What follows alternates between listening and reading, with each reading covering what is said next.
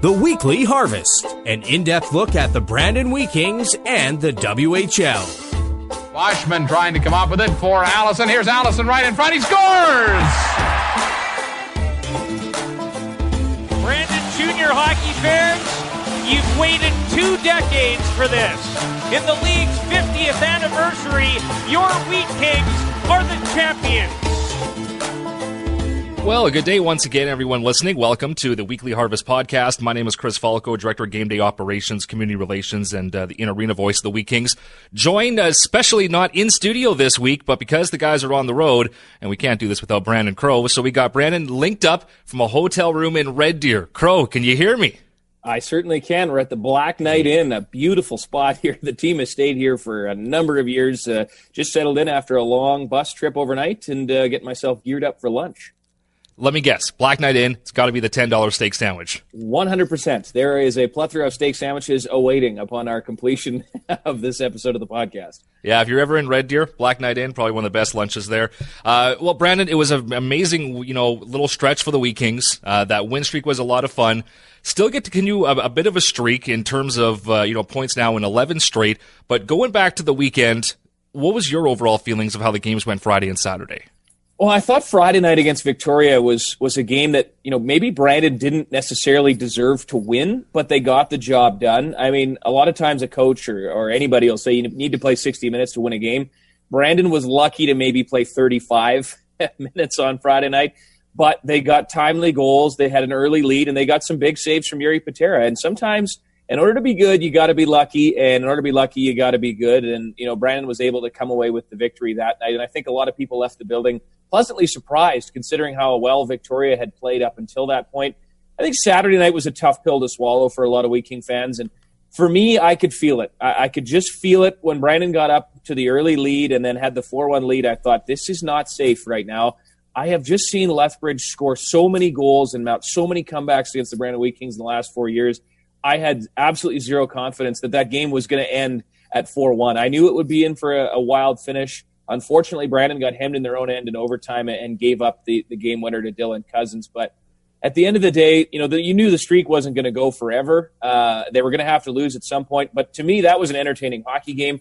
Uh, I know I talked to a lot of people after that said that was a, a, real fun game to be a part of. It had a little bit of everything. It had some chippiness. It had some nice goals. Had some big saves. Course, the three on three overtime, which everyone loves, and um, you know there was a lot of talented players on the ice. So at the end of the day, you shake it off. You realize you still got a point, which is extremely valuable, and you know you got to go back to work in a hurry because you got four tough opponents here this week. So I think at the end of the day, if you look back and told uh, you know Dave Lowry and Don MacGillivray and Mark Derlago they'd have points uh, in uh, 13 of their last 15 games coming out of uh, you know December 10th, I think they'd be awfully happy. And uh, you know, despite how they lost on Saturday, uh, at the end of the day, they got points. And when you're this late in the season and you're fighting for a, a top spot in the division, that's all that matters. Well, and they've always say, and it's kind of true. One of the most uh, difficult leads in hockey to keep for some reason is that three nothing lead, and that's exactly what happened there. And you know, if you're going to end the streak, let, let, let's face it, if it's going to happen, have it happen in overtime and to yeah. a player who just won a gold medal for Team Canada. I mean, there's there's you know a, a, lot of justification of of at least you know it wasn't like a bad a bad loss. It wasn't like a five nothing loss on home ice. It was still a really competitive game and still got that very important point, especially considering that Winnipeg just keeps winning as well.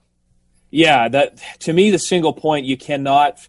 Um, take that lightly. Uh, you know, Winnipeg, for whatever reason, they just can't stop winning right now. The Raiders keep collecting points as well. And uh, as of right now, here we're recording this on Monday. Winnipeg uh, in you know first spot in that East Division with 59 points. Uh, they've played 46 games. The Raiders two points back of them. They've played one more at 47, and then Brandon in that third spot. Uh, they've played 46 games with 54 points. So you know, getting that single point, you know, helps Brandon stay within you know striking distance of Prince Albert and, and keeps them on the same plane as Winnipeg. And uh, you can't shake a stick at the fact that Brandon has really made themselves uh, noticeable here. You look back before the streak, Brandon hadn't won more than two games in a row twice this season, and they were two games below 500. And all of a sudden, here you go, you're 25 17, 2 and 2, and there's people legitimately talking about Brandon winning a division. So, I mean, the the change in mindset, the change in conversation from I, I don't know three weeks ago till now is has been unbelievable, and um, it's it's going to just get that much tougher here down the stretch because we're running out of hockey games and the playoffs are closing in awfully quickly. Right now, we're going to hear some post game uh, comments from head coach Dave Lowry following Saturday's loss versus the Lethbridge Hurricanes. I thought it was a hard fought game. Uh, once again, I really liked our start. I liked the energy. I liked our preparation, and I liked our execution in the first 20 minutes. We got away from it, but you know what we have to, as a group, we have to understand that when you do get a lead, the team that's going that you're playing, they're probably going to make some adjustments. They're probably going to come out. We talked about it last night, where the first five minutes of that uh, next period is, is real important. And once again, we weren't as good as we're going to need to be moving forward. But it is, uh, you know, this is all about learning and, and taking these lessons and, and uh, making sure that as we mature as a group. Third period, you fall behind, but uh, you had to be happy. You battle back, get the uh, tying goal. I thought you finished uh, pretty strongly. I like the way we played. You know, it's, uh, there's there's no quit in the group, and you don't like losing the game. You don't like losing the way that we lost the hockey game. But when we did get down, our guys dug in and and uh, stayed with what we wanted to do.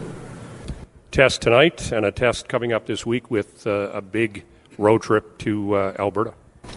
Yeah, and we've talked about it. Right, our next ten games, nine nine of the ten are against uh, teams right now that are in a playoff position, and and we looked at the week and, and Victoria. We knew it was going to be a heavy game. Lethbridge we haven't beat. You know, we've been outscored 10-4 against those guys. Now you go into Edmonton. Last time we played them, we beat them in their building. We were up four and had to win in a win in a shootout. We go the next night against uh, Red Deer, and, and they're going to be tough. Red Deer plays and they play very hard in, in their building, and and uh, we expect a hard game. And then you go in, you go into Calgary. We just had we saw Calgary here last week, big, heavy, physical team, and then you get Medicine Hat, who we've seen and and you know that they're going to be ready as well. So for us, it's a real good challenge.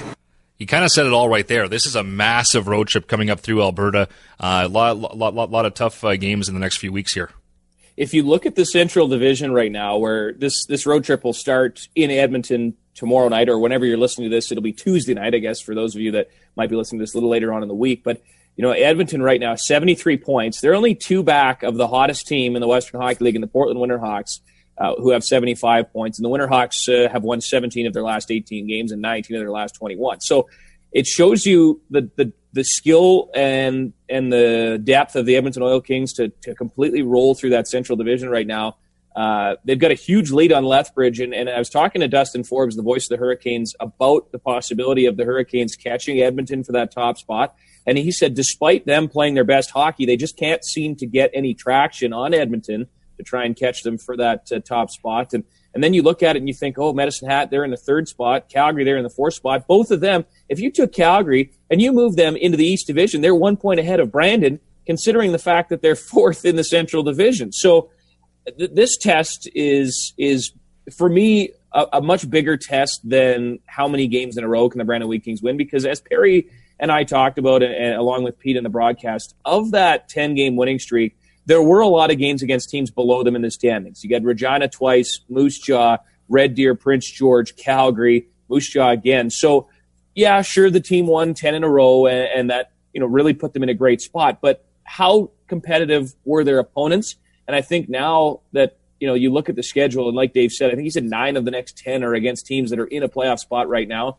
To me, this is your measuring stick. This is where you decide what kind of team the Brandon Wheat Kings are because a lot of people have asked me, you know, they win 10 in a row here, but you go back and they'd only won multiple games twice in the first, uh, you know, three months of the season up till December 17th. So what is it? Are the, is this team, you know, a winner? Is this team a contender or is this team just a team that got hot at the right time? And I think that if you were to, you know, by the time we record next week's podcast, we'll have a better answer of what kind of team Brandon is because right now uh, they've got their hands full this week and it'll be really interesting to see how they respond.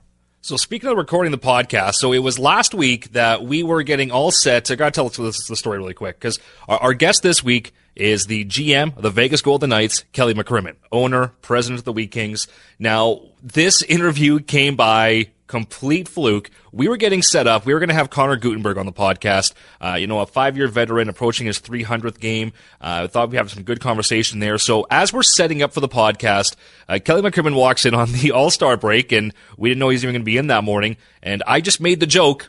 Hey, Krim, we're, we're, we're all set up for you. We can go and record. And he said, yeah, I would, I would do that. So me and, me and Crow look at each other. We're like, okay, well, I guess that's our new guest. So we Bye, had Goody. no time to prepare for this interview. Uh, the questions, as you're going to hear, they're kind of all over the place, but we're, we're, we're not going to say no, right? So, I mean, we, we did this 40 minute sit down interview with uh, Kelly McCrimmon, and uh, hopefully later on, maybe after the season is over, we can actually uh, prepare and get him back in where we can have some more focused questions. But uh, it was a lot of fun to talk to Kelly last week, hey, Crow? It was kind of uh, two squirrels running around grabbing shiny objects. That's the way I described our question tactics during this interview. But at the end of the day, you're right. We weren't going to turn it down. He offered. Uh, he was extremely gracious. Uh, you know, gave us pretty much an hour of his time, and uh, really looking forward to it. And uh, hopefully, the fans uh, can enjoy this one. So here you go. With all of three, four minutes to prepare, it's myself and Brandon Crow sitting down with Vegas GM Kelly McCrimmon. Well, here we are back in the Wheat King office, joined at Weekly Harvest by the owner of the team, the president of the team, and a guy who's very busy. Uh, glad we can get him on here, Mr. Kelly McCrimmon. Kelly, how are you? I'm doing good, guys. Thanks, uh, thanks for having me. It is the uh, kind of all star break slash bye week for your hockey club, and now most guys head out on a trip. They go to the you know Bahamas, Mexico, Hawaii, but you come back to Brandon. What's on your agenda here, uh, dealing with the Brandon Wheat Kings this week? Or are you turning the Vegas you know watch off? What, what's your plan here this week? Well, a bit of uh, a bit of all of those things. It's interesting. I uh, said jokingly, uh, our team finished in uh, Boston uh, last uh, or just on Tuesday, and I said uh, uh, just kidding that there wouldn't be a lot of people in the NHL going to Brandon, Manitoba for their bye week, and I flew home with. Uh, uh, Ryan uh, Pulock and Travis Sanheim. So there's at least three of us, and uh, I understand Mike Furlan was uh, through here uh, last week. So uh, uh, good on those people. Home is uh, is still Brandon, and they're uh, glad glad to get back. As am I. You look at the, the you know the change in role for you, and that's kind of where I want to start this. Going from the assistant GM to the GM in Vegas with the official switchover back in September. From a to-do list perspective and a list of tasks, what changed from your original role with Vegas to now your new role as general manager? Was it a lot of change? Uh, not as much as you'd think, and uh, that would be a function probably of how much responsibility uh, that George McPhee has given me right from the outset. And it was interesting uh, our first year, just in terms of the work that we had to do when we, um, you know, Seattle now, for example, uh, have had a team, you know, one full year ahead of what we did. So when you look back to, uh, I guess it was 2016, it wasn't until uh, late June that uh, Bill Foley and the city of Las Vegas were uh, awarded an expansion uh, franchise. George McPhee was hired around the 9th or 10th of uh, July. I was hired towards the end of that month. And we selected our team that following June. So the body of work that we had to attack in that expansion season was enormous. And I think you know, partly because of that, uh, George uh, really gave me a lot of responsibility right uh, right from day one, and uh, you know, I think it was about October of that year he uh, came to me and and uh, talked about wanting me to take 15 teams. He'd take 15 teams, not in terms of our uh, coverage or our scouting, but just in terms of uh, leading the discussions with the general managers of those teams. So, uh, you know, because of that, I uh, had uh, you know lots of dealings with general managers that uh, that first year, and then everything we've done. You know, from day one has been very collaborative. George and I work closely together. So, um, you know, now that I'm the general manager, um, you know, I'm, I guess, the direct point of contact with all the teams on trades. I attend the general managers meetings. But, uh, you know, in terms of, uh, you know, we just recently had our uh, pro staff in for meetings. We had our amateur staff in for midterm meetings. My, my role in those meetings wouldn't be a lot different this year than what it's always been. Uh, so that's where uh, the organization and uh, George McPhee, Bill Foley have treated me extremely well. Obviously, there was a lot of coverage with the recent coaching change with the team. That was kind of your first big move as GM. Now, was that something that uh, you would still include, of course, like all like George and, and the higher ups in that discussion? Any of the major decisions that we make, whether it's with respect to you know roster decisions or uh, trades, you know, a situation like you just described. Um, you know, depending, I guess, on the on the particular decision to be made, there's a lot of people that are involved, and uh, um, you know that's where you know, I've said it uh, many times as as uh, many compliments as we've received for the job we did in selecting that expansion team that uh, had such a successful uh, first season. I've always felt that the best work we did was the people that we hired for our management uh, positions, for our uh, pro scouting staff, our amateur scouting staff you know, lots of people with uh, Wheat King ties that uh, you know our listeners would uh, know who they are. Lots of people with WHL ties. Uh, Bobby Lowes, who of course uh, coached here for nine years, leads our amateur staff. Vaughn Karpan, who uh, played here with the Wheat Kings, played at University of Manitoba. He's our director of player personnel and leads our pro staff. You know, Bruno Campese, who worked in our league for many years, scouts amateurs for us. In the Western Hockey League, Kelly Kisio, who uh, did such a great job with the Calgary Hitmen for uh, so many years. He's a member uh, of uh, of our pro staff, so uh, lots of familiar ties from the West for a lot of those people. And again, to to answer your question, when we are in a room, we we hear from everybody, and I think we've created a an environment where people are uh, really comfortable to share their thoughts. It's uh, important, to be honest, that we uh, don't all see it the same way. It's uh, amazing the number of times we uh, arrive at a decision that maybe was different than any any one of us individually might have had, and you're not even sure whose idea it was that got you there. You just feel real comfortable about uh, the process the process that goes on and uh, the decisions that you come to. Well, there's there, there's certainly no lack of Vegas Golden Knight uh, apparel around Westman, that's for sure. With all those Brandon connections, um, with the recent success of the team, I gotta like, how many games do you actually get to watch the Wheat Kings now? Um, that's a good question. I, I don't think it's changed really. Uh, uh, you know, I guess this is.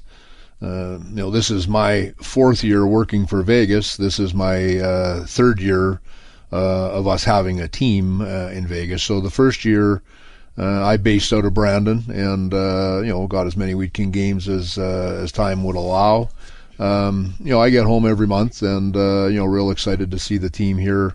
Uh, a couple of times uh, while I'm home. Uh, really encouraged with how they're playing, the progress they're making, the development that I'm seeing in in the young players. It's exactly how uh, we want our team to look. So I'm really uh, pleased with the job that uh, Dave, Don, and Mark uh, and Tyler have done uh, as coaches, and the job that Darren uh, has done managing our team. So we're in real good hands, and you know I'm always proud watching the Wheat Kings play. That'll that'll never change. So. Um, you know, monthly, I guess, would be kind of the short answer, but then, of course, online, uh, listening to the talented Brandon Crow and his wingman uh, Pete Gerlinger. I uh, I see as many as I can. Well, Pete's back this weekend, and uh, he Finally. joked. He joked that uh, I, I, joked with him that the last time he was in a hockey rink, he got introduced on a red carpet in Drumheller, being honored with that team. So I said, I'll make sure I vacuum off the red carpet because that's the only way he's coming into the rink this weekend. Uh, you touched on the Brandon connections. I want to go back to that for a second. I think there's eight or, or nine connections somehow tied, whether it be a scout, a former player, current player in Ryan Reaves. Mark Stone, even the TV guy in Darren Millard. Uh, we're you know, when it comes to non-hockey hires, for example, like Darren Millard, and even the, the local Manitoba connections and Gary Lawless, Shane Hnidy from Neepawa, how much of your relationship with them in the past kind of helped them out, and maybe you kind of gave them a, a bit of a, a vouch when it came to getting them involved with the organization? Well, we've been involved in all of those uh, hires. George and I have, with uh, you know, again going right back to uh, to that first year. So, um, Shane is a tremendously talented yep. uh, uh, broadcaster. He's really good. Jet fans would remember uh, his work with Dennis Beyak, but then uh, just a great person uh, as well. Gary Lawless has uh, become a great friend for me, and of course, he's very well known to Manitobans. Darren Millard is is an absolute star. He's so talented and just can do anything uh, that's asked of him. So, uh, yeah, definitely, uh, um, I would weigh in on uh, on those uh, decisions, but uh, it's not to say there's not a lot of good people working in an organization that I hadn't known previously, and uh, uh, you know, interesting. George and I never knew each other uh, really? previously, so that's pretty uncommon in the hockey business. That uh, uh, you know two people with zero affiliation in the past uh, hook up to lead uh, to lead a team. But you know we uh, we put a, a lot of uh, uh, it's a real priority for us to get good people and. Uh, you know, from day one, we've tried to hire uh, low ego, hardworking people, and that's uh, that's really what the organization is built on. And obviously, my familiarity is on the hockey side, but when I uh, look at the business side of our operation, uh, they're in great hands under Kerry Bubolz's leadership, who's the president uh, on the business side, and uh, you know, as good a job as we feel we do on hockey operations, they're every bit as strong on the business side going back into the summer when you had to make all the decisions with the new coaching staff, uh, how you're going to move forward. Was your past relationship with Dave Lowry uh, was that one of the deciding factors? Like you knew right away that if you can get Dave, you wanted him, or did you have a small list of contenders? How did that come up? Um, didn't uh, um, entertain uh, a lot of. Uh, uh, didn't interview another person. Donnie MacGillivray was, you know, a really strong candidate. we felt. Um, you know, Dave Lowry. Uh, it wasn't just that I've had a relationship with Dave; I've coached with Dave. So we uh, were involved in the World Junior team in uh, 2016, and uh, you know, there's a process that's uh, effectively a year long that you work with someone. I know. Uh, even the year before, when I wasn't involved, they did the the Russia WHL games were uh, in Brandon and Saskatoon, and I was uh, uh, an assistant for those two games on Dave's staff. So um, just think he's a really good coach. He uh, um, connects well with players. I think he's a great leader. I think he uh, instills confidence in people, uh, and you can see that when you watch watch our team play. So, um, you know, in that uh, situation, it was a matter more of letting things play out as to whether uh, he'd be available uh, to coach in junior hockey. So that's uh, how that process uh, went. And uh, you know, again, we were really happy to continue to have Don MacGillivray involved because of the respect we have for him as a person and his work as a coach. And then. Really, we're excited to add a young voice in in Mark Derlago, so that was really good for us too. It's not uh, not that much unlike uh, how Darren Ritchie uh, joined the organization when he finished his career playing uh, in Europe, and and uh, you know Mark uh, I think is uh, uh, insightful guy that uh, you know I think you know for. Uh, for forwards, no different than Darren when he came in as an assistant coach initially. Those were uh, Mark and Darren were two uh, great Wheat King forwards that uh, knew everything about scoring goals and uh, became really responsible uh, two-way players as well. So uh, that's you know something that Mark can speak to our group about and have I think a lot of credibility. From our players based on his experiences. The way that I have seen Mark come along, right from, I want to say kind of the first time I met him was at Wheat King Hockey School back in the summer when the announcement had kind of just been made. The progress he's made from an outsider standpoint to where he is now and the relationship he has with the players and the way he talks to them and the, the way he handles himself on the ice to me it's it's unbelievable the progression uh, he's made. It's fun to be around a, a, guy like Mark and especially Dave and Donnie as well. So uh, I want to touch on some of the players on the ice. So obviously Jiri Patera on a great run right now. He's a draft pick of the Vegas Golden Knights and a guy like Marcus Kallionkieli who had to rehab with your staff for a long stretch before he could get healthy and come back and play. He's gotten into just over a dozen games now with Brandon between you know goaltending uh, coach slash consultant Mike Rosati and your other scouts that have watched these guys, what have you liked from the progression of both Jiri and Marcus uh, here this season?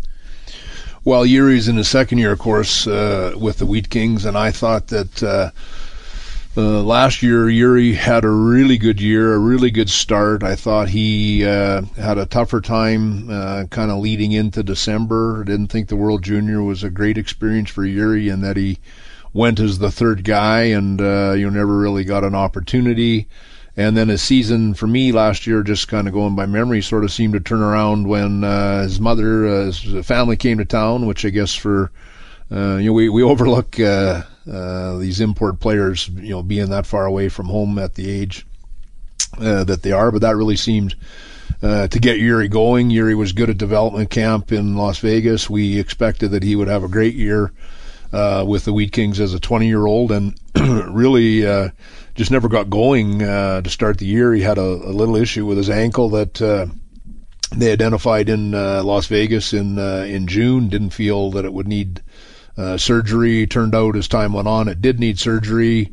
You know, happened at the busiest time of our of our season, and you know we missed a lot of games.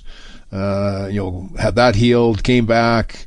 Uh, you know, really needed practice time. Uh, became very ill, missed uh, missed a bunch of time, and it just all sort of, you know. Then Mike Rosati came in. I think probably at a real good time to work with Jiri. He was here, uh, uh, I think, ten days, and then uh, since Christmas he's been he's been tremendous. Uh, you know, should give a lot of credit to Ethan Kruger who uh, who stepped in uh, when Jiri was hurt and. You know, it's amazing uh, how many times you find a hockey player because somebody else got hurt, and uh, just uh, uh, that's always been the case. Uh, you know, through my time here in Brandon, I see it uh, all the time in the National Hockey League, and again with Ethan now, I think it's a great. For his confidence to know he's a real good goalie. It's great for our team's confidence in him, and it's a real good sign for the future for our team at that uh, position. So that's uh, that's been Jiri's year for me. Again, I, I, as I mentioned earlier, I watch uh, a lot of the games, and uh, uh, I really like how he's uh, I really like how he's playing. You guys would know from working with him day to day. He's a great person, and uh, uh, really uh, really likes playing in Brandon. In the case of uh, Marcus Kallionkieli. Um, he had a real unique uh, injury that took a long time to uh, to really uh, sort out. He saw a number of specialists. This is an injury that goes back to uh, you know February or March of last year. Uh, at our development camp, um, he wasn't able to finish, which was when we started the process of trying to find out what was wrong. And uh, I wouldn't do it justice to try to explain it, but uh, eventually he he uh, saw uh, a very high, high specialized uh, surgeon in uh, Los Angeles, uh, had his surgery, then went through the rehab process in its entirety. in Las Vegas with with our medical team, and then just got playing before before Christmas. Uh, I, I I look for a lot of improvement in his game over the second half or the final 24, 25 games uh, of the season here. I think we'll see him uh, continue to improve as he adjusts to the you know to the new league, new teammates, uh, and all of the things that go with us. But you know, again, gives us uh, you know he's got a great shot uh, that we'd like him to see him use a little bit more. He's got size, he's got uh, physical presence. Some of those things our team. Uh, really needed, and uh, I think will be a, an important player here uh, down the stretch. Uh, a couple weeks ago, we had Darren Ritchie on the podcast talking about trade deadline. Right, his first time going through it as GM. Uh, he kind of, you know, put you in a bit of a bit of a pedestal, talking about doing the the, the, the Kelly McCrimmon way of doing things um, that you know he learned from you. But is that when that time comes around? Is that something that you still have your finger involved because you want to, or is it more the guys reaching out to you for your opinion?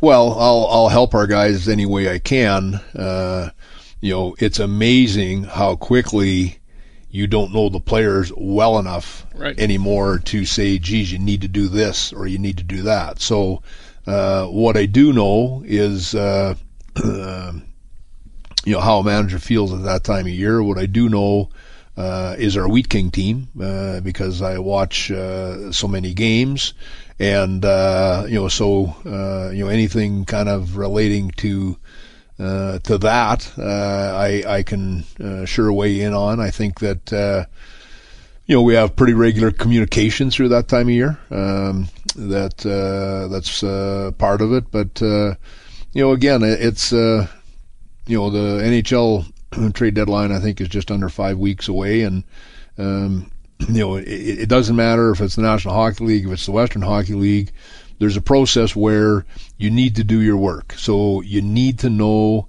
uh, the other teams. You need to know your own teams.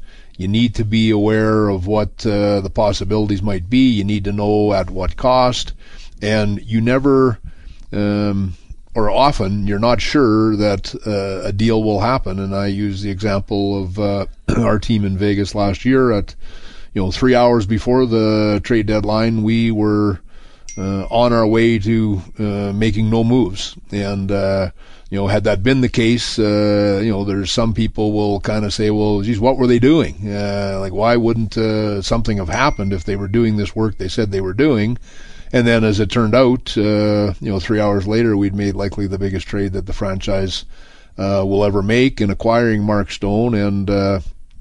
You know, coming real close with respect to what a contract would look like and that type of thing um, uh, to acquire them. So uh, that's how it is. And I, I think uh, I, I actually talked with, uh, as I mentioned to you, I flew home with Travis Sanheim and Ryan Pulock, and we talked about it a little bit yesterday. I think some of the moves that the team has made this year, um, you know, just made us better. I think we needed to get a little bit bigger. We needed to get a little bit older.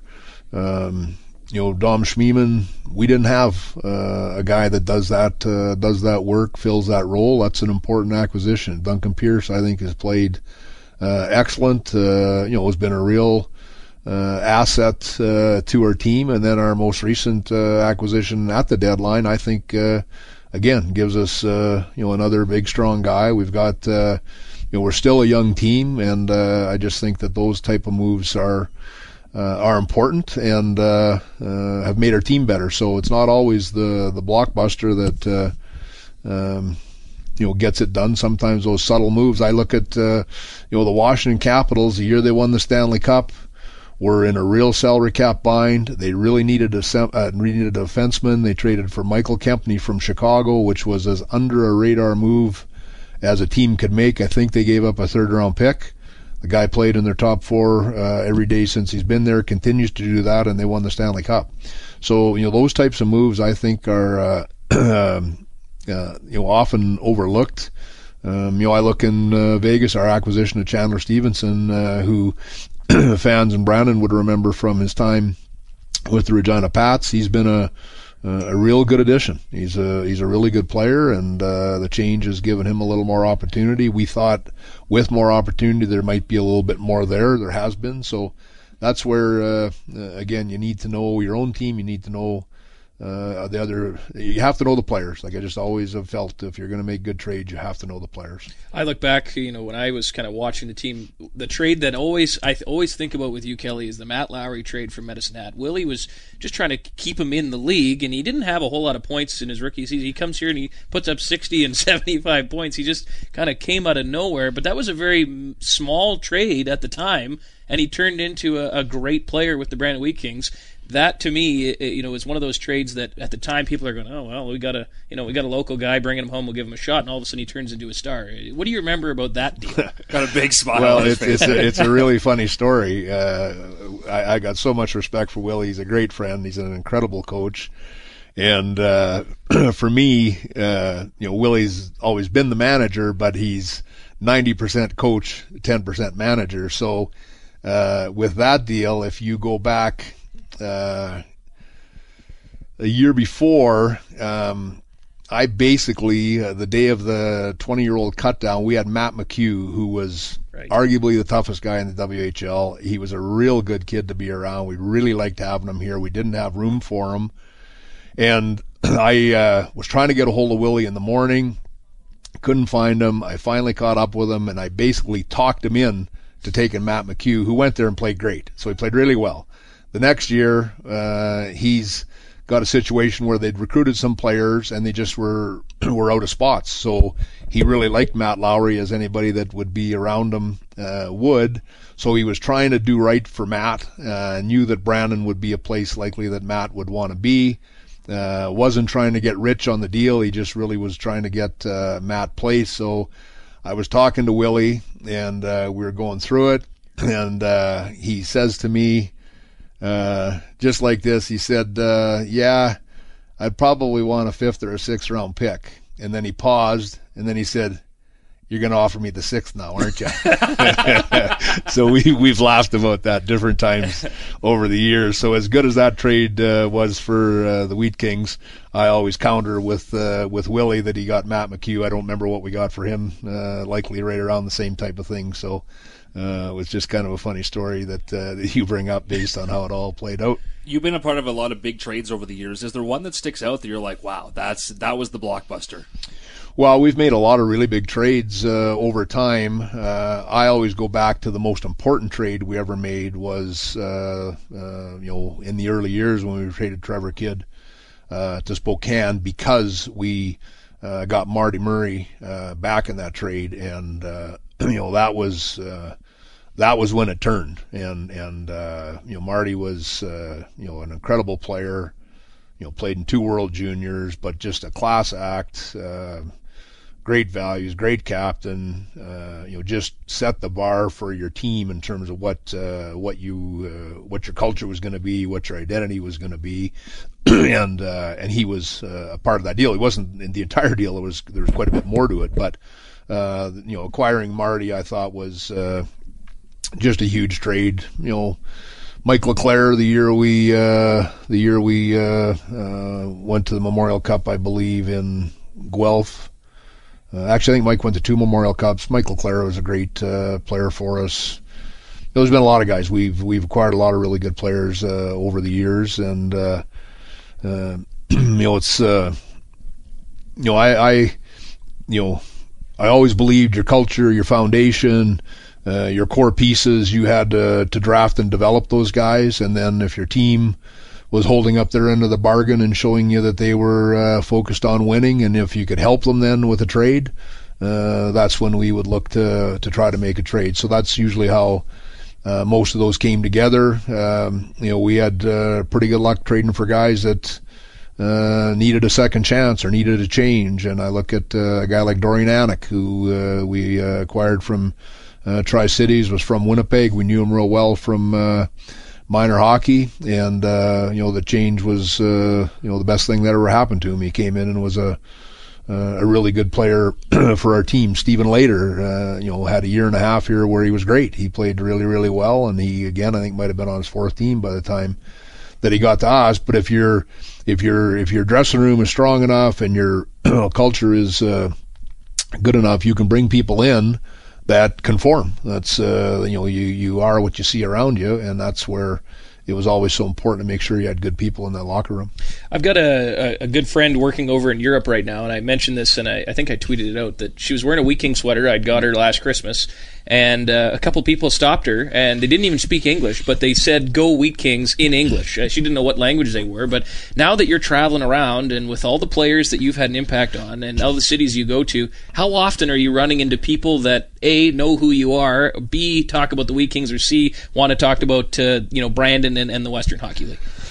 Well, I was at uh, Montreal on uh, Saturday night and saw a guy wearing a Jace Wheat King jersey in Montreal. in Montreal on Saturday night, and uh, uh, like I wanted to track the guy down and take his picture, but uh, of course uh, I didn't. But uh, no, the, the Wheat Kings, the, the Wheat Kings are a great brand. Uh, I think. Uh, you know, extremely well known um, across uh, the country. I was in uh, Hamilton last uh, Thursday at the CHL Prospects game, where you just run into so many people that, uh, of course, you've crossed paths with uh, uh, over the years. And uh, no, it's a it's a it's a really strong brand, and I think that uh, you know our mayor Rick Chrest will often say that when he travels and people say, "Where are you from?" He says, "I'm from Brandon, Manitoba," and they go, "Oh, the Wheat Kings." You know, it's just synonymous with with our city. So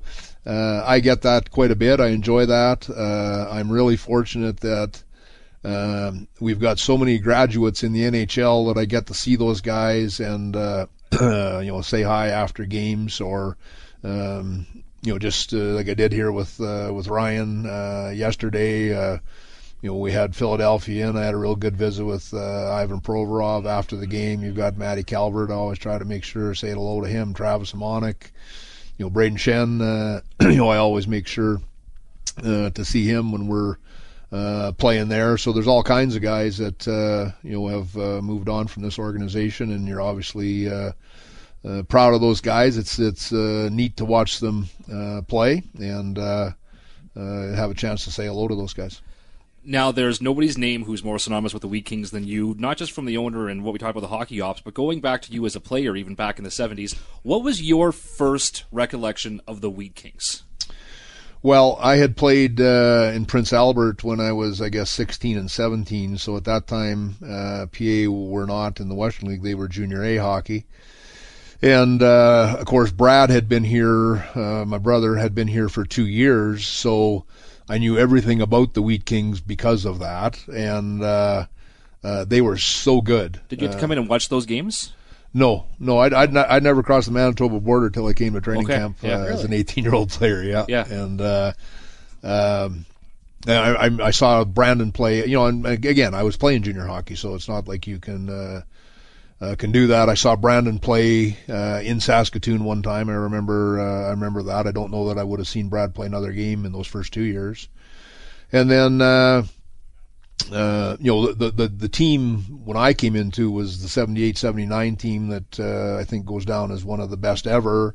And we did go to the Memorial Cup. However, the year before and the year before that, so Brad's first two years in uh, Brandon, those teams were incredible. Uh, you know, with Bill Derlago and of course a lot of the same people that were on the team that final year, but uh, they were a tremendous team. So, uh, you know, what I knew was how good they were. What I knew was how much uh, respect and uh, uh, that Dunk McCallum had uh, as a coach. He was larger than life for uh, for all of us, for uh, for everybody. And I know, you know, Brad and Dunk had a great relationship, and uh, you know, he would have been uh, Brad McCrimmon's hero. Uh, just based on, uh, you know, he's a former NHL defenseman. He was, you know, a big tough guy. He was a heck of a coach and, uh, and all of those things. So I, you know, came to camp here when I was 18 and, you know, like a lot of young guys going to camp, you're always, thinking that you're not going to make the team. Somebody else is better. And I, I remember they would post uh, uh, the lineups um, for the next camp sessions or whatever. And I remember uh, standing at the glass looking at uh, uh, looking at the right wingers, and uh, this would have been you know sort of towards the end of camp, and Dunk came up behind me and he he just pointed at my name. He said, "Don't worry." So he'd obviously you know made his decision that I was going to be good enough to stay, which again I didn't know that, and uh, you know so that team was so good. I mean we had a I think a 29 game streak where we hadn't lost a game. I mean it was it was just incredible, and of course if if you are winning that long, it's not that you're playing great all of those nights, and yet with Brian Propp and Ray Allison and Laurie Boschman and Brad, I mean you could be uh, down by three goals in the third period and still know you were going to find a way uh, to come back uh, and win, and that's uh, what that team did. And then, you know, the the playoffs that year with. Uh, uh, I, I tell these stories, and and uh, I, I always love seeing guys that uh, used to play here because their stories just get bigger and better as they continue to tell them, right? And I try not to do that, and I and I and I tell this story because it's exactly what happened. So in the, in that uh, in that time, uh, there were three divisions: the East, the Central, and the West. And like only the WHL could do, um, each division played to have a winner. So we won the East Division, Lethbridge won the Central Division, Portland won the West Division, and then we played a four-game round robin. So we played a game in Portland, a game in Lethbridge, and then two, and then played each of those teams in Brandon to figure out who would then play in the final. So that's, uh, if you can imagine, that's how we uh, advanced to the final between ourselves, Portland and Lethbridge. Lethbridge were uh, eliminated, so then we played Portland again, the furthest team we could possibly play. we played Portland in the in the league final, and uh, we we won uh, Game Six uh, in Portland. Donnie Gillen scored uh, the overtime uh, winner for us uh, uh, to be the league champions, and then go to the Memorial Cup uh, in Quebec. Certainly, uh, and you've never really left back then. September of what was that? Seventy eight. You rolled in as an eighteen year old. Yeah. Seventy nine. Yeah, September '78. And he's been in the rink ever since. And we were talking about that, that actually the last week, uh, just in terms of the historical ranks. That's still the WHL record for the most uh, wins to start a season. Well, and then right there. over two years, there was 43 wins without a loss. Now I know there were probably ties mixed in there too, but over the course of two seasons, from December to September of the following year, there was only like 43 games without a loss. That'll the- never be broken. the the team was so good, and of course we had 125 points, which is the record that still stands. So, um, you know, a couple years ago, was it last year? PA actually, with the start they had, you can start to even wonder, and and they, they, well, they fell off a little bit. They still had a fantastic season, but I don't think 125 will. Uh, uh, likely ever be beaten, and of course, if you guys have been in our dressing room, the the exact uh, brick in the wall where uh, Brian Propp wrote 125 points, try to beat that. Uh, you know, remains to this day as many times as that uh, room has been painted, redone, and uh, everything else. That uh, brick still stands the test of time. And in fact, it's uh, it's interesting. Just over the years, different guys that come in for the first time you'll think, oh, there, we had a player that had 125 points. Well, of course, we would never put an individual guy's uh, accomplishments on a on a standalone brick in the wall. It was a team. Uh, it was a team accomplishment, and and in fact, as we're talking about that year, uh, Brian Propp had uh, 94 goals and 100 assists. So that's a pretty good year of hockey. Wow, that is something. Well, we'll wrap this up. Uh, we know you got a bunch of stuff to do, I imagine, this week as uh, Brandon gets set for a couple of games and you uh, enjoy a bit of a break here from the NHL hustle and bustle. Uh, appreciate you doing this kind of at a last second thing. Uh, apologize to Connor Gutenberg. We put him on the back burner. We'll get him on next week.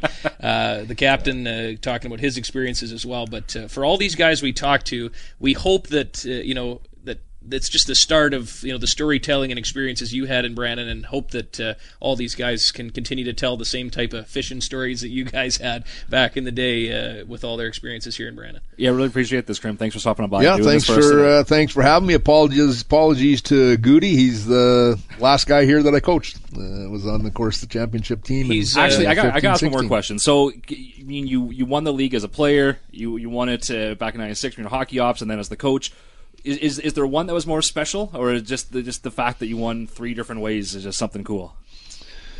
Um, I wrote the introduction to our uh, Wheat King history book that we did recently, and it kind of makes you think about those kind of things. You know, any any of the seasons where uh, we got to the Memorial Cup, I think uh, just using the recency bias, that uh, last one, you know, winning uh, in Seattle was uh, real special. But you know, I might I might uh, go right with the the first time because when I got here, you know, the team had been so great through the 70s. We're sitting here reminiscing about those teams. The 80s were really difficult for uh, the Wheat Kings. When I got here uh, in '89, it was just so hard to get the team turned around because the team had struggled for as long uh, as it has. So my first three years uh, with the Wheat Kings, we uh, my first year we we tied for the final playoff spot.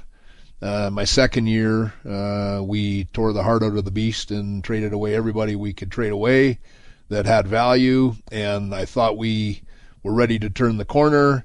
And my third year, we won 11 games. So that's how hard it was to get uh, to get uh, turned around. And then, um, you know, the brought in Bobby Lowes as our coach and just really started to get uh, to get this thing uh, going. And that first trip when we went to the Memorial Cup in uh, Kamloops in '94, '95 would have been, you know, the, the culmination of kind of five or six years work. You know, so maybe that one would be. Uh, one. It was my first one, I guess, as a as a manager uh, uh, as well. So that made it uh, real special. And then just uh, you know, just my relationship with Bob Cornell over all of those years as well was uh, really special. He was you know part of those teams I'm talking about where we uh, there probably wasn't many people in Brandon that thought I knew what I was doing except Bob Cornell. So it was uh, great to have uh, his support and friendship through that period of time. And actually, that whole story about Bob saving the team and then you getting it, oh, that's, we could go that's, on that's for a probably a podcast hour. in and of itself, but that's an incredible story as well. No, he's a good man. Well, Kelly, uh, well, we appreciate this very much, and uh, you know, hopefully, uh, we wish you the best of luck in Vegas the rest of the year, uh, playoff spot and a, and a long playoff run. I know that uh, you've taken a, a lifelong Winnipeg Jets fan and slowly flipped me into a Vegas fan, and I'm not probably not the only one in this city. So, uh, best of luck the rest of the way, and thanks for doing this. Thanks, folks. Thanks for having me. Once again, want to say thanks to Kelly McCrimmon for joining us there. Uh, like we said, Crow. Hopefully later on this season we can have some more time to pr- properly prepare and get some get some more in depth questions. But uh, it was a lot of fun talking to Kelly. Yeah, and I, I think a lot of people forget, you know, when you know I look around the trade deadline, a lot of people are saying, "Well, where's Kelly? Why is he not involved in the in the trade deadline?" Because we've always expected big things from him when he was in charge of the Wheat Kings. Think for a moment what's on his daily to do list. I mean, you're running a National Hockey League team, and then your hobby, you want to call it, or your backup plan and other things to worry about, all other duties as assigned, is running a junior hockey team as well. I mean, this guy is arguably one of the busiest guys in hockey. I can't imagine how many air miles he's racked up here over the last uh, three, four years, coming back and forth to Vegas, to Brandon, all over North America, over to Europe to scout everything else. To grab him for 40 minutes is almost uh, impossible, uh, but he was real great about it, and uh, I, I hope the fans enjoy it. I mean, what you and I do here is is entirely for the fan base. we we try to be a voice and ask questions and and bring on guests that uh, these fans are going to enjoy. And I, I think to me, of all of our half dozen episodes, this is probably the one fans are probably going to be the most excited about. And so, speaking of fans, we love to get the feedback, and we would encourage you. You can email us. It's qweeklyharvest at gmail.com. That's the letter Q, just like Q Country. So qweeklyharvest at gmail.com. We would love to get your feedback. Uh, we actually have gotten our first few emails, which is really nice to hear. And the one you were talking about last week was a suggestion that we feature a upcoming prospect. And uh, well, we thought, uh, why don't we feature uh, the, the, the top pick the team made uh, this past year? That's Nate Danielson, who this year so far playing for the Northern Alberta Alberta Team Extreme. Talk about racking up the points. In 16 games played, he has 34 points. Now, with that, there's 15 goals and 19 assists. Uh, he's having a fantastic year, and of course, it's not the only team he got to, to, to play on recently. Yeah, the uh, fifth overall pick this past year uh, jumped uh, jumped aboard Team Canada uh, as part of the Youth Olympic Games in Lausanne, Switzerland. Uh, that was the the team that Connor Geekie was supposed to play for uh, but ended up getting mono and couldn't uh, compete in the tournament. Uh, Matthew Savoy, the Winnipeg Ice prospect, he was a part of that team as well. Uh, but Canada winning a bronze medal at the Youth Olympic Games. He goes over there, plays in four round robin games, scores twice, and adds an assist. He helped beat the Americans with his goal uh, in that game, and uh, just what a what a season for him. And it creates quite the logjam of prospects. Next week we're going to talk about Tyson Zimmer, and you know, you look, you got Rylan Roersma and Harris. So you got just guys coming up the pipeline, Brett Hyland, Logan Hammett, um, you know, all these guys coming up. There's not going to be room for uh, any of these guys, but for Nate Danielson, 34 points. How about that? He's 15 years old. He's six foot one, six foot, six foot one, whatever you want to go by, and he's 170 pounds already. So, I mean, at 15 years old, to have that size, I don't think he's done growing yet. Uh, he's going to be a real good uh, Brandon Wheat King in the future, and uh, looking forward to, to getting him into the black and gold. But what a season for him! Uh, no, a big, big right shot forward. Uh, just, just getting bigger, and you're right, just absolutely racking up the points. Uh, so coming up next, after you guys get back from the road trip, there are a couple of uh, big weekend games. Now, unlike January, where there was seven home games, there's only four in February, but all of them are are really big in terms of the promotion schedule. So when the team gets back Friday, February the seventh, that is the Remax and WHL suits up for organ donation game. The team wearing the special Hockey Night Canada jerseys, those will be auctioned off at the game, uh, all for the Kidney Foundation of, uh, of Canada. Plus, we've got the special Ron and Don Hockey Night in Canada bobbleheads. So the first 3,000 fans will have a chance to win one of 1,000 bobbleheads that night. Then the next week on the 14th, that's Guild Insurance and HMS Insurance player card giveaway night. So uh, that's always oh, big for the kids, that. always big for the autograph alley afterwards. You know, everybody wants to get the get, get their set to complete. So the hockey card giveaways that night. Then the next week on the 21st, that is Winnipeg Blue Bomber night. We're to have a couple of bombers coming back again this season season. Plus, because they're the Grey Cup champions, we've actually got to the Grey Cup. It's going to be here. So it's going to be a very cool night, the 21st, but uh, three big games. And then the 22nd, that's the Saturday game, another King Kids Saturday, and that's going to be Paw Patrol night for the families who, uh, just like my little guy. Briar loves Paw Patrol. I can't get it off the TV some days. Uh, we're going to have four members of the Paw Patrol there that night. We got Paw Patrol Bouncy House. It's going to be a, lot of fun for the whole family. And that's the night with, again, the $5 kids tickets, the $5 kids concession specials, uh, the free Happy Meal voucher when you get it at the box office, all that good stuff. So four massive games coming up in February for the fans and all of them different reasons to come on out and it's been one of those things where I know that the, uh, you know personally for me, I, have sometimes questioned, and I put it out on my Twitter as well. Is where are the Wheat King fans right now? Because the team is playing so well. You know, I understand you know fans maybe not coming to the rink if you know the team had been struggling, but this team is playing some real good hockey right now. And I, I mean, I know that there's plenty going on. You know, multicultural fest, and everybody's got kids playing sports and everything else. But if you get an opportunity and you're debating, ah, should I go to the rink and watch the Wheat Kings play, or is it going to be worth it? It's it's worth it right now. I mean, this team is playing some of the best hockey they've played in my four years as the radio broadcaster. Um, you know, they've they've had a ton of home games in January, and you know, here on out, it's a pretty road heavy schedule, so the home games are limited. Uh, this team needs your help getting into you know a home playoff spot uh, in the first two spots in that division where they can have some home playoff games and uh, you know, this place has been known for years as being a very difficult place to play. The playoffs is so much fun. And in the, the year prior to the championship season, uh, you know, I had a chance to come back from my job, uh, you know, out in Saskatchewan and take and take in a couple of playoff games, and I just couldn't believe it. I couldn't possibly recall it being that crazy in there. The building's packed at warm up. It's loud. People wearing jerseys, face paint. It's awesome. And I'm really looking forward to that. And as we push down the stretch here, I really, you know, personally putting the call out to Wheat King fans. If you've been debating it, you you got to come. It, that's the end of it. Uh, there's no debate. You can't say, "Well, the team's not playing well." This is a fun team to watch, and if you've got an opportunity, you're missing out by not coming to the rink. And really looking forward to to seeing this building full as we push towards the playoffs. Well, earlier you were talking about how kind of the, the first bit of the season where there wasn't, you know, a lot of winning streaks being put together or any for that matter. And, you know, kind of, is this just a recent hot streak or is this a different team? I, I think, one, this is a different team because Dave Lowry now has his systems in place and the players know what kind of hockey he, that, that he expects. But two, the moves that Darren Ritchie has made, the players that he's brought in, Dom Schmiemann, Duncan Pierce, now Reed Perpeluk. These are guys that have changed not just a little bit of the culture in the dressing room, but on the ice, they bring that physical presence that we just simply didn't have before. So now, you know, all of a sudden you're creating room for those guys to step up. Um, I think that these moves are one of the big reasons why they've been playing so hot lately.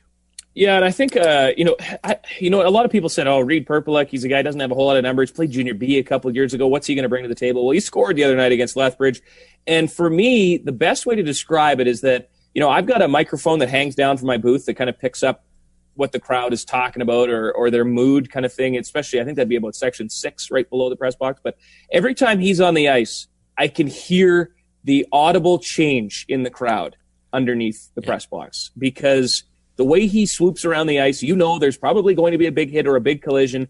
Uh, he's fast. He's relentless. He's had a real good showing here in his first couple games as a Wheat King. The fans like it every time he finishes his check. They're up out of their seat and they're they're cheering him on.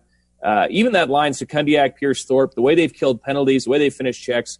This is a hardworking team. The switch has, has been flipped on. They're all playing the Dave Lowry way right now, and uh, it, it's an absolute blast coming to the rink every day. And I think right from the coaching staff, radio guy, off ice staff, right down to the players. Everyone's having fun coming to the rink, and uh, there's no better time right now. We're at the end of January. We're turning the corner into February.